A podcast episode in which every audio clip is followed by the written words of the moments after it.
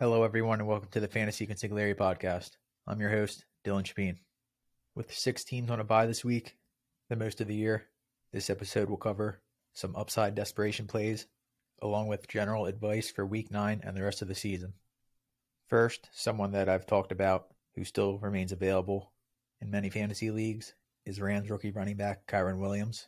Last week, with Darrell Henderson dealing with an illness, Cam Akers still being inactive, and hoping for a trade, with the deadline being later today, and Los Angeles looking for a spark offensively, they gave undrafted rookie Ronnie Rivers 12 touches in the loss to the Niners. He only totaled 36 yards, but I'd say the whole situation bodes well for Williams, who head coach Sean McVay said could be activated this week to be the starter for the Rams and a definite difference maker. As I've said multiple times in the past, Williams is a well rounded player that will instantly become one of the NFL's best pass protectors in the backfield and can catch passes for Matthew Stafford at a very high level. So if Williams is still available in your league, he should be one of the top adds of the week. And because the Rams sit at three and four, I wouldn't be surprised if they immediately started Williams and gave him 12 to 15 touches this week against the Bucs.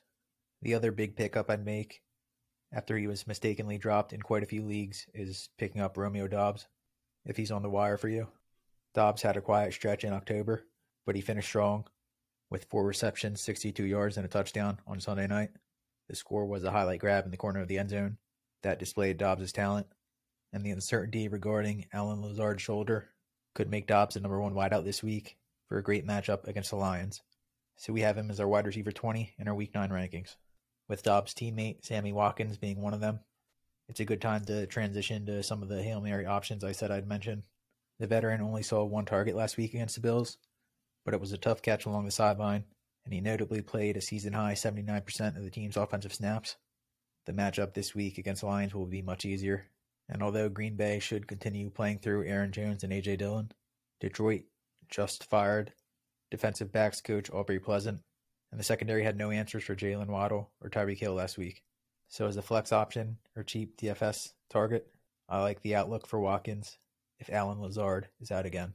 A few spots above Watkins in our rankings is Joshua Palmer, who will take on the Falcons, with Mike Williams dealing with a high ankle sprain that could keep him out multiple weeks. Palmer will be the clear wide receiver two for the Chargers, and he's notably someone that Austin Ekeler talked up on his own fantasy football podcast. So Palmer should be a solid wide receiver three and worth picking up as a start if dropped over the Chargers bye week. There are definitely quite a few high upside options to consider this week at wide receiver, including three on one team, Marquez Valdes Scantling, Mecole Hardman, and Kadarius Toney for the Chiefs. Based on pure upside, Valdes Scantling is probably the best target for week nine lineups, but he didn't catch a pass a couple of years ago versus Tennessee when he was with the Packers, and I'm guessing it'll take a deep ball for him to pay dividends. For Hardman, he had three touchdowns in the win over San Francisco before the bye, and I feel like he's been one of the most overlooked players in the league for whatever reason. But he's had fantasy point totals of 10, 11.7, and 26 in each of the past three games. And it will be interesting to see what kind of fun plays are created by Andy Reid with him being joined by Kadarius Toney on the offense. For this week, Toney probably won't have too big of a role, but Kansas City paying a third round pick and a sixth round pick to acquire him could really make him the long term number one wide receiver for Patrick Mahomes. So in redraft leagues, Toney certainly has flex potential when he becomes a bigger part of the offense. And in dynasty formats, now is definitely the time to invest.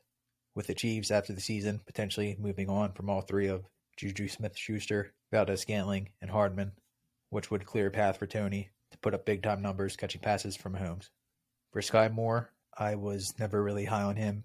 The landing spot made him someone that can definitely make an impact if he were to earn expanded playing time.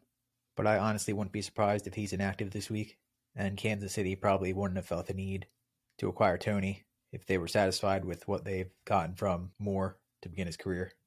On the other side of the field in that Sunday night game, Robert Woods gets boosted into the clear wide receiver three ranks for what will probably need to be a shootout if Tennessee is going to win.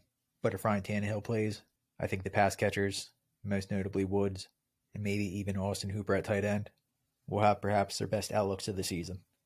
Three more names to keep an eye on for week nine at wide receiver James Proche, who saw his most playing time of the season on 63% of the team's offensive snaps last Thursday night, should again have a nice role with Rashod Bateman out multiple weeks.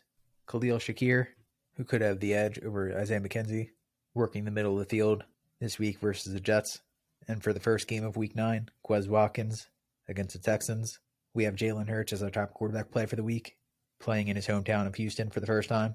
So I could definitely see him uncorking a deep ball to Watkins with Lovie Smith's defense preoccupied by A.J. Brown and DeVonta Smith.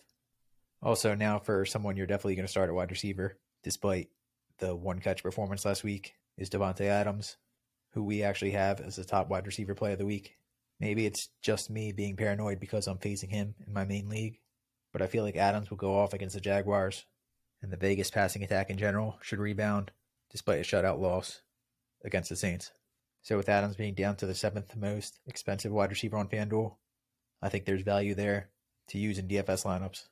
I'll finish off with some other targets for this week for daily fantasy lineups. D'Andre Swift didn't have the role that fantasy owners would have liked in his return last week, and he's never really done great against the Packers in his career.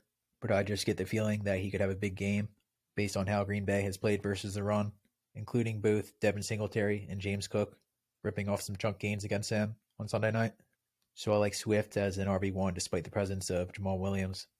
And it's obviously a plus that Swift saw five targets against Miami and caught a touchdown. Kyren Williams, I already mentioned for the Rams, if he ends up suiting up for the first time since the opener. But another rookie is Isaiah Pacheco versus Tennessee. He averaged over five yards a carry in his first career start, and Pacheco should only be more involved as the season progresses, with Kansas City looking to maximize their offense. And for the Chicago backfield, it looks like Khalil Herbert is making a strong case to at least make it a 50 50 split with David Montgomery. The second year runner only played 22 snaps last week, but he was given the ball 16 times for 99 yards and a touchdown on the ground. So Herbert is a weekly flex, with the Bears committing to more of a run heavy offense, including using Justin Fields on the ground. One last guy to mention is Mike Gesicki versus the Bears. The Dolphins have finally, unlike previous years, targeted Gesicki consistently in the red zone. So even though the floor is low, he's worth considering as a star every week.